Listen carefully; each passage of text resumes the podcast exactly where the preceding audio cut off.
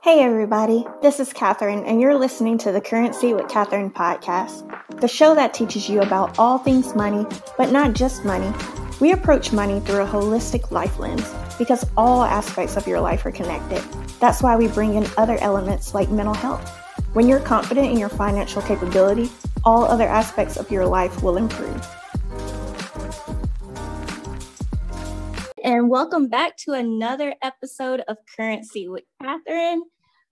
I hope everyone had a great week, and we are continuing on with our special guest series. And before I introduce this guest, I just want to point out that a lot of people today would be will say that everyone needs to be an entrepreneur, and people will get started on their entrepreneurial journey, but they don't really have the support or they don't even really know where to start. So it's kind of hard to even be an entrepreneur if you don't even know where, where you should begin.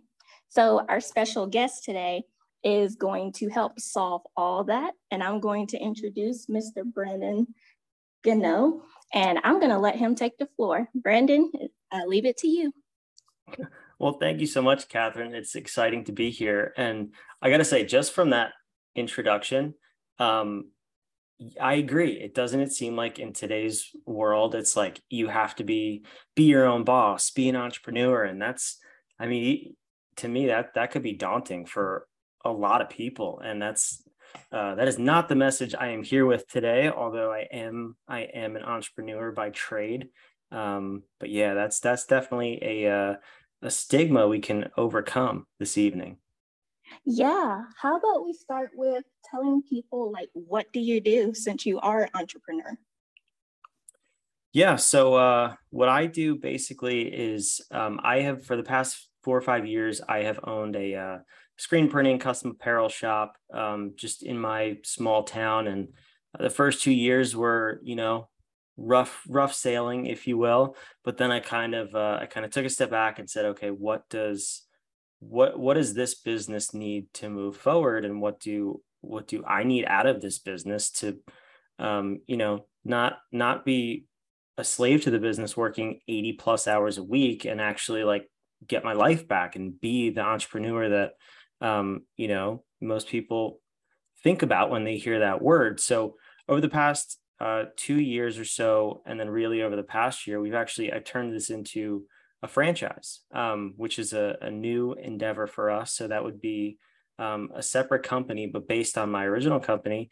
Um, and that's what I'm doing these days. Is just uh, we're we're new. We're only a month old technically, so um, just trying to bring potential franchisees on board and, and grow this brand and give that gift of of entrepreneurship and business ownership back to others in a format that's you know proven successful and and duplicatable across the country that's amazing. So let's take a step back.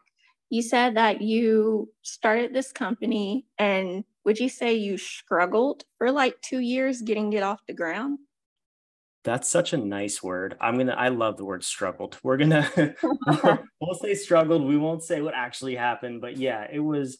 Uh, it was tough for a long time, and it was like I said, it was. It was uh, 60 hours a week would be a, sl- a slow week um, and I'm not saying that's the right way to do business at all. Um, but yeah, in the beginning, it was the mindset of, well, I'm the business owner. I have to do everything. I have to figure everything out. So um, it was, you know, finances were tough without any education on that. Um, running the business was tough. Hiring, firing, all the things that go along with being an entrepreneur um, and a business owner. It was the first. The first two years were very, very difficult. Um, but then after kind of planning out where I want to go and and where the business needs to go, and really focusing on that and doing it with with purpose. Um, that's when things started to really turn around. And today it's a totally different picture, um, which is exciting. So tell us, were you working like a nine to five the same time you were working on building your business? No, so I actually um my my my business started as kind of a a side hustle of another business, if you will. And I was in charge of the the printing department. So it was kind of set up, but it was it definitely wasn't like a full scale business at that point. Um, so it was actually it was my my dad's company and it it didn't make sense his industry is nothing related to do with with what i'm currently doing um, so we decided let's just break this off into two different companies. Um, and then you know we can both be masters in our own field so and really specialize in in what we do best. So it was at that point it was uh, october of 2018 um, and I, I that was my full-time job and this was like i said it was like a side hustle of that business. So i did not i left that job completely. We i totally not cut ties with my my family but with that business. So i it was on me to fully replace my income get the business off the ground get customers in the door. Um, and it was uh, you know probably not the best way to do it. I see what you're kind of hinting at. And yeah if you're going to start a business maybe maybe replace your income first before you go all in. But at the same time maybe there's something to be said about just jumping ship completely. And um, making it making yourself have to make it work in order to survive really yeah i definitely agree and i feel like a lot of people they can't really dive headfirst into entrepreneurship because they have kids, spouses, life, and mm-hmm. of course, bills. yeah, all those things matter. They're all important. Um, and yeah, the other thing I'll say, I only had uh, my my wife now was my girlfriend at the time, um, and we were I, we were renting an apartment, so um, th- there was no real like super risky leap to take. Um, I mean, yeah, obviously there's bills to pay and and all that fun stuff. But we didn't have kids. We didn't have, um, you know, a, a house with a mortgage and super crazy bills at that point. So it was a risk I was I was comfortable taking at the time, um, and I'm glad I did. Quite frankly, because now I see, you know, if I were ever were to do that again, there's lessons learned in that, and there's also um, lessons learned on the flip side. Like I said, of just just jumping ship and saying like, okay, this has to work. I have the tools to make it work. It has to work um, and kind of burning the boats, if you will. Um, so there, you know, there's there's pros and cons to each each side. I'm not going to say one is better than the other. It's it's depends on you and your situation and and really uh, what your comfort level is. Yeah. So why really screen printing? Because I know, and I, I wouldn't say it was necessarily a saturated market, but you know, a lot of people do know someone who can make t-shirts. But for the people who haven't looked at your website, like you're not just about t-shirts, like you're more about the environment and also with um, speed is a big thing. I've looked at companies about getting t-shirts made and it's like, oh, you have to order by this date to get it, you know, within maybe a month and a half later.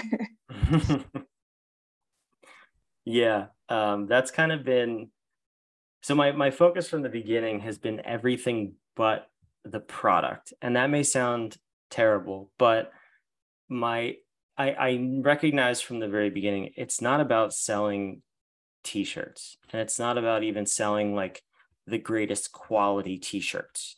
Um, for example if you are to look at companies like walmart they focus on the cheapest product and there's that is their niche basically. That's not my niche and by no means have i chosen that.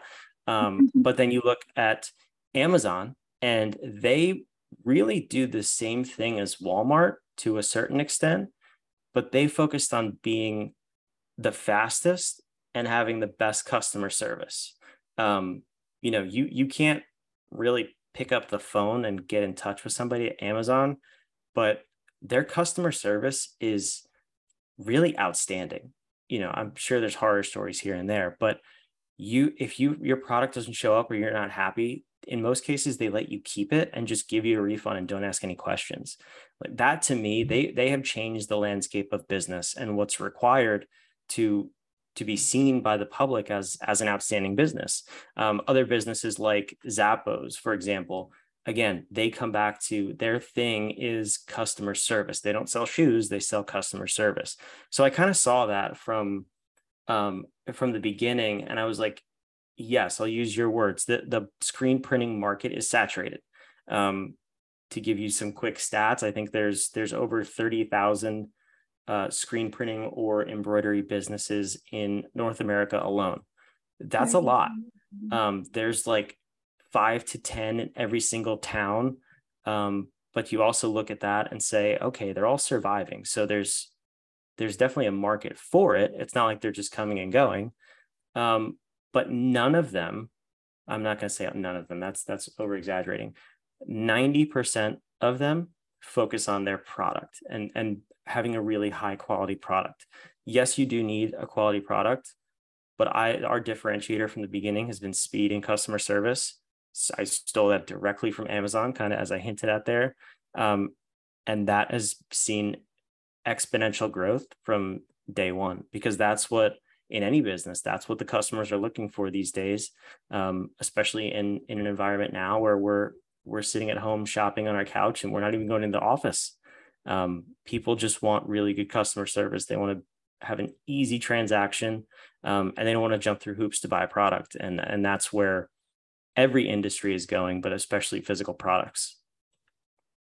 Definitely. I know that there's a lot of people that i've just seen in like different financial groups on facebook that they're upset that like walmart and sam's are you know, slowly weeding out cashiers and like they're adding more self checkout, mm-hmm. more express lanes. And people really do like, you know, customer service. They like talking to somebody. They like, I guess it's just the human interactions that they really want. And they don't want to ring up their groceries with a machine and mm-hmm. walk right out of the store. Yeah, I, it's a double edged sword for most people because um, you know, there's there's a lot of angry people out there. I don't think that's that's news who you know would prefer to keep their head down in the checkout aisle but uh, mm. in a lot of cases yeah well, especially after the last two years that we've been through as as a nation and as a world uh, where we've been isolated to some degree for a lot of that time we're realizing the importance of human connection in in every facet of our lives and that that quick interaction, checking out your groceries or getting a coffee at, at Starbucks or wh- wherever it is, is like just just hearing you know from someone else how is your day? or, or being able to say that to someone like how are you doing? Um, and genuinely mean that you don't get that from a machine. Um, and that's i think that's very important in all businesses really um, talking to robots is quick it's convenient but if it's the new norm, I don't know how that's going to go, to be completely honest with you. And that's definitely not where I'm trying to take my company. But we're, I mean, like I said, we're we're franchising. That is a physical in-person model. And I'm I'm going all in on it because I believe in the human interaction, like you're mentioning. No, I love it. So let's back up a little bit and talk about. I'm curious about. Okay, so two years you put in blood, sweat, and tears and your business isn't going anywhere. When you took that step back, what are some things that made you put into perspective like why your business was not succeeding that you well to the level that you wanted it to do?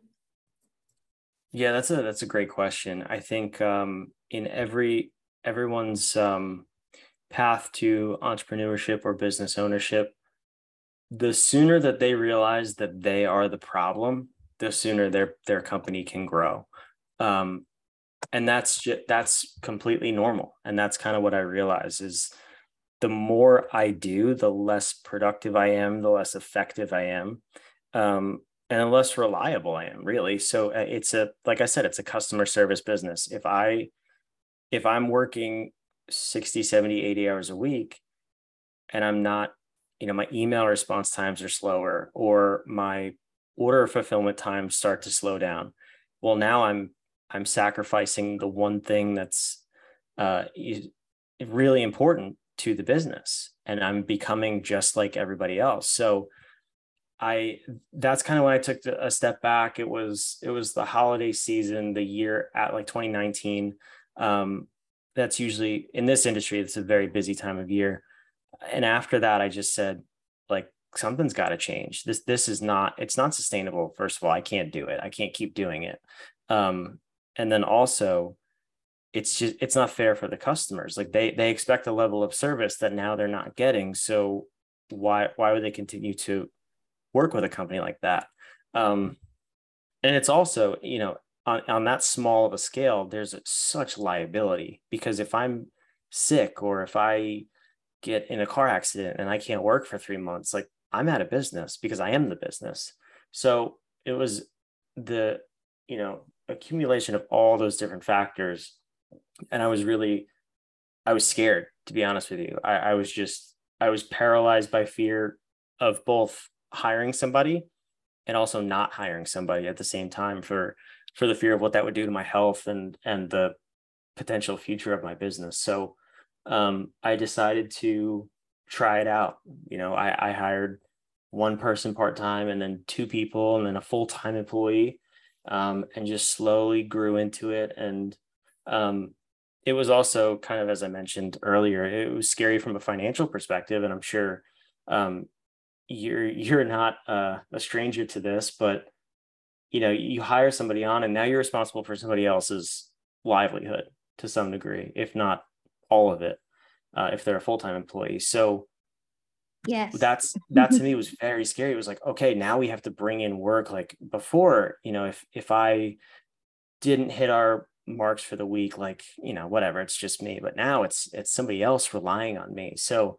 that was without having a sound financial strategy and um, background, I'll say before that, strong enough, it was very, very scary to jump into, you know, putting other other people's livelihoods um, and lives at, at risk, really. So it was uh it was an interesting leap, we'll say.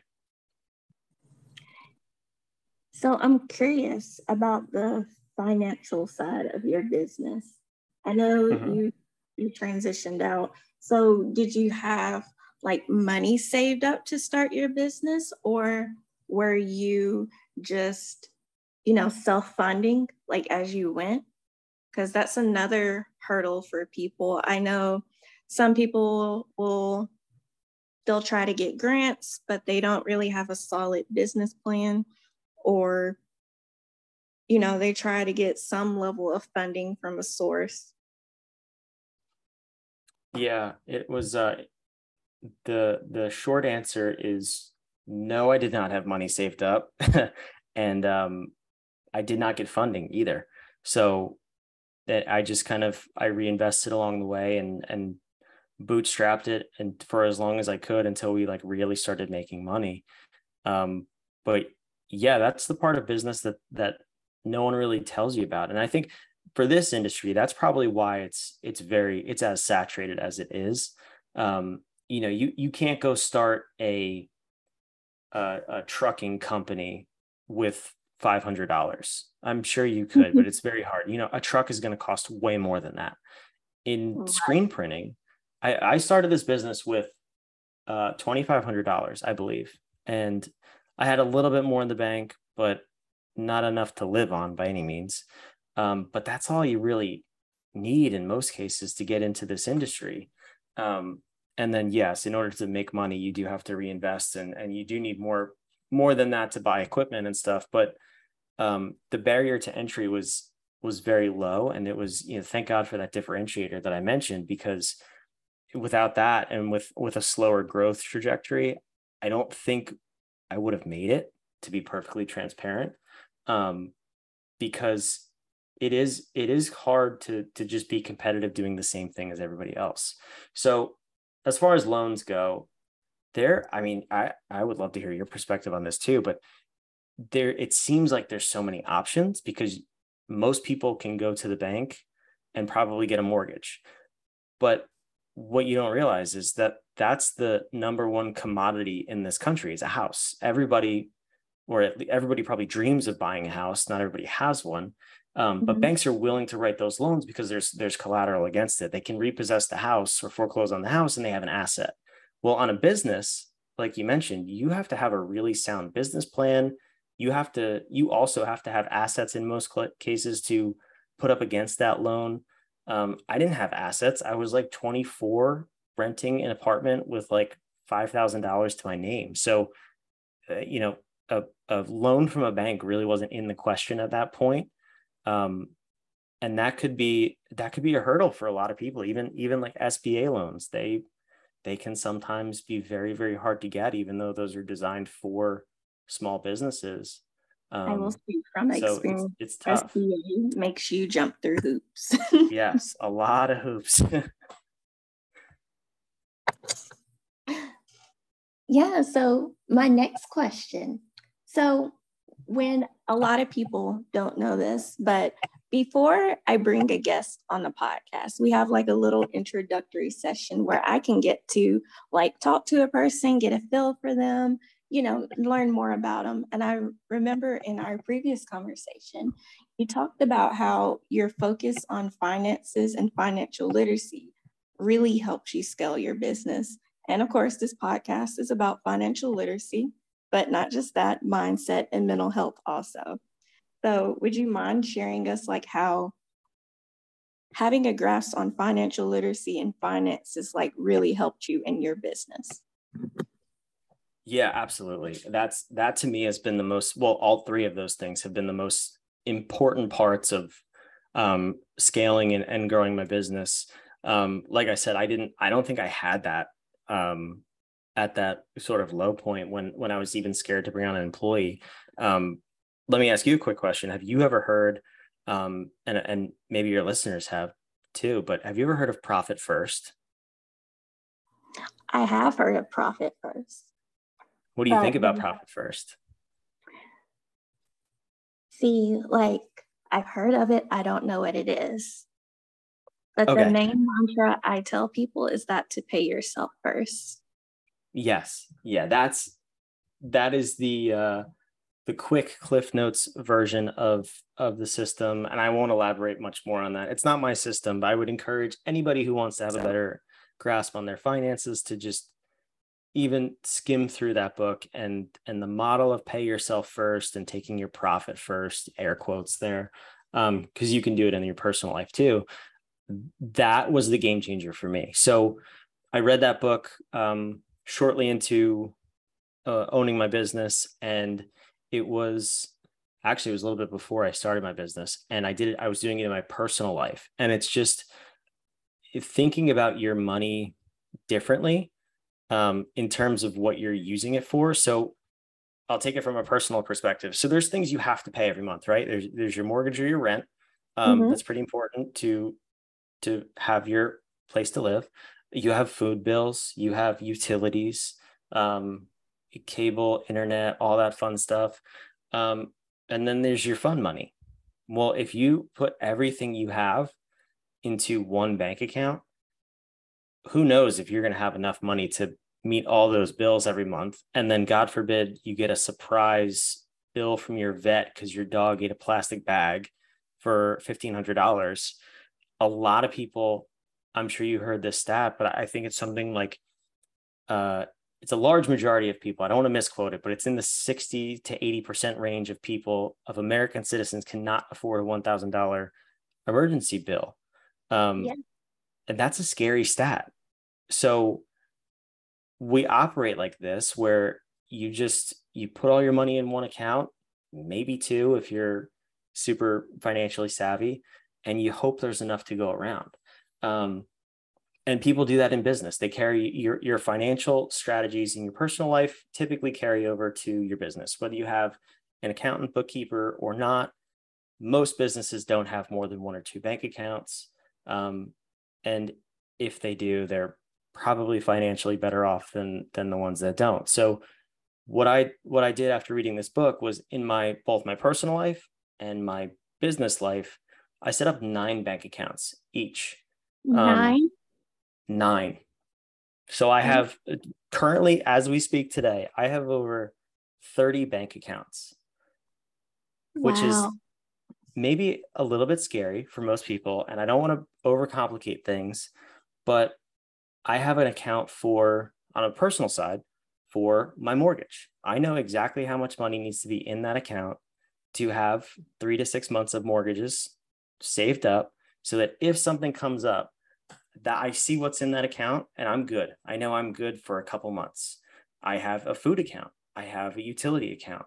Um, and I do have a profit and a tax account because, well, the government always wants their cut, but I also oh. want to cut. What was that? I said always. Yes, always. We we're not going to go down that rabbit hole, but um, yeah. So, but so the government gets their cut, and you should have your cut too. So that's the fun money and the vacation money and all that other stuff. Um, and your your long term savings accounts, you you can have accounts set up for that too. So, if in terms of financial literacy, that really dumbed it down for me because I am not a financial professional by any means. Um, and, and I I don't I don't think I have the uh, the patience to be as well. Um, no offense, of course, but when I sit down and look at like my business balance sheets and profit and loss statements, I get it, but I'd much rather take a quick glance at my bank accounts and be like, okay, we're good. I know where I stand in like two seconds. Um, so having that level of financial literacy to where I'm speaking the language of my money and I know what it's doing, where it is, and what I can do with it. Um, I I mean I couldn't recommend the book any anymore to be frank with you. It's it's it's a total game changer just in the way you look at your finances. Um, if you're in debt, there's strategies to get out of debt using that system, um, and it really takes the stress away from personal and business finances. No, I love it because you have reiterated a lot of stuff. Like my Facebook financial literacy group listeners, you didn't just hear it from me, you heard it from Mr. Brandon himself. I always talk about, you know, like possibly having more than one bank account. Also, talk about finding what works for you because I know a lot of people, if you say the word budget, they just freeze. Up. yeah. So sometimes I call it a spending plan but mm-hmm. I really like your system now that you have explained it because it's kind of like you're doing the envelope system, but you're yes. doing it with bank accounts, physical bank accounts. You don't have physical envelopes where you're stuffing money. The bank account is the envelope. So it makes sense that you have mm-hmm. all of these accounts. They're basically, I think Ally Bank calls them buckets. Mm-hmm. Yeah. So it's kind of like you're on the bucket system and you know what you want, which is great. Like you have figured out what works for you. And I know a lot of people, like for me, I love using Excel. I am a numbers person. So I can do my budget using Excel, but someone else who's maybe not, they don't really like technology, they may like pen to paper budgeting. I would go crazy if I had to sit there and do that. yeah, well, you, are right. And he, he even uh, Mike Michalowicz, the author, even describes the system as the envelope system. That's where he first heard about it from his mom or grandma, referenced in the book. But um, that's exactly what it is. When when Ally Bank talks about buckets, that's for probably wealthier people because they need bigger buckets than envelopes. But um, that's a terrible joke. But anyway, um, yeah. So it depends on how you view your money and how you use it. If I personally were to use your system with Excel and spreadsheets, I don't get me wrong, I, I love spreadsheets. I have a crush on spreadsheets. Um, they're phenomenal. But if I were to do that, but still keep my money in one or two bank accounts, the just the temptation to use it because it's there. Um, maybe I need a little bit of a psychological help. I, I think I have a spending problem to some degree then, but eh, the temptation to use it because I see it would be too strong. So that's why I have the nine accounts because in my in my profit and my tax account, those are actually in separate banks that are very very hard to access. So I really need to get to that money in order to take it out. I'm not going to go take it out to buy Chipotle. Um, and that to me is just the system that works best because if it's there, if it's accessible, well, you know, you're having a bad day at work and you go home and you, like I said, you go buy Chipotle because you feel like it and you don't feel like making dinner. That's not a good system for me. But a lot of people have way better self control than that. And like yourself, you can put it on a spreadsheet and know exactly what to do with it. Um, it's it's really about you. You hinted at the mindset side. It's it's knowing how you operate as a human being, leveraging that, and also obviously having the right mindset around your money that it's not it's not all for your consumption now you do need some later. You need to save you need to invest you need to pay your bills and you do need to have fun money. So um, it's leveraging a system that's going to work the best for you to get you where you want to be really. Man I, you're speaking my language. You didn't tell me to say any of that. Let me just let me be very clear. So i'm glad that it, it definitely resonates with you and your audience. No that i definitely think whoever's going to be listening to this later like they're definitely going to love this and they're going to be like oh it's like Katherine has already told me this so it's got to be true they've heard it from someone else so but no, I'm definitely the person. I have, be transparent, I have four bank accounts. So I have my regular checking, that's where all my bills come from. I have my savings account, that is just general savings. And it is attached to my checking account. But again, like you mentioned, I have the self control where I'm not going to go pull money out of that savings account. It's for short term savings. Now I do mm-hmm. have an Ally account now, that one is for long term savings. It gets a nice little 2% that's doing nothing against with the inflation rates we have right now.